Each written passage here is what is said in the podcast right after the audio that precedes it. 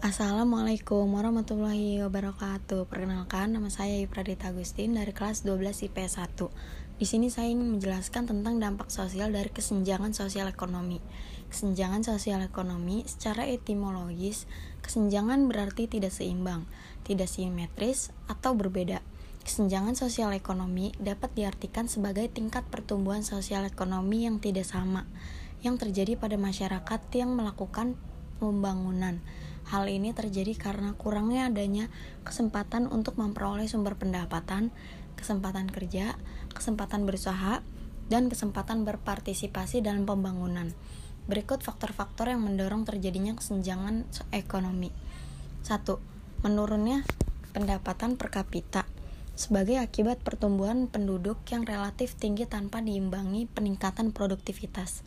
2 ketidakmerataan hasil pembangunan antar daerah sebagai akibat kebijakan politik dan kekurangan siapan sumber daya manusia. 3. Rendahnya mobilitas sosial sebagai akibat sikap mental tradisional yang kurang menyukai persaingan dan kurang usaha. 4. Hancurnya industri kerajinan rakyat sebagai akibat monopoli para pengusaha bermodal besar. 5. Investasi yang sangat banyak pada proyek-proyek yang padat modal, sehingga presentasi pendapatan dari harta tambahan lebih besar dibandingkan dengan presentasi pendapatan kerja.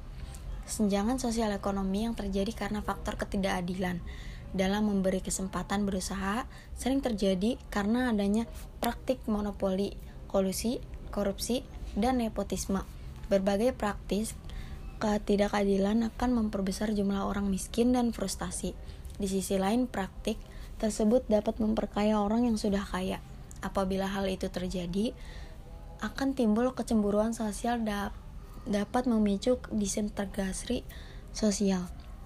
Berbagai faktor penyebab kesenjangan sosial. 1. Faktor perbedaan sumber daya alam. Tingkat perekonomian tersebut bisa meningkatkan jika sumber daya alam yang ada pada daerahnya bisa dikelola secara baik. 2. Kebijakan pemerintah dalam mengambil keputusan pun turut menjadi faktor hadirnya kesenjangan sosial yang hadir di lapisan masyarakat. 3. Faktor pengaruh globalisasi.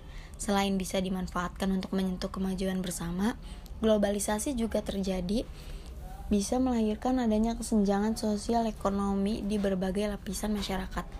4. Demografis. Daerah ditunjukkan dengan adanya tingkat pertumbuhan masyarakat, pendidikan, kesehatan, lapangan pekerjaan, dan struktur kependudukan. 5.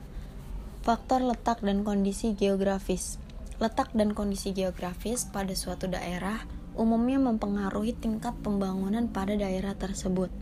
Biasanya, masyarakat yang tinggal di dataran tinggi akan kesulitan untuk membangun infrastruktur dari masyarakat lain yang di dataran rendah. Dampak kesenjangan sosial ekonomi 1. Kemiskinan dan pengangguran 2. Target pasar yang tidak jelas 3.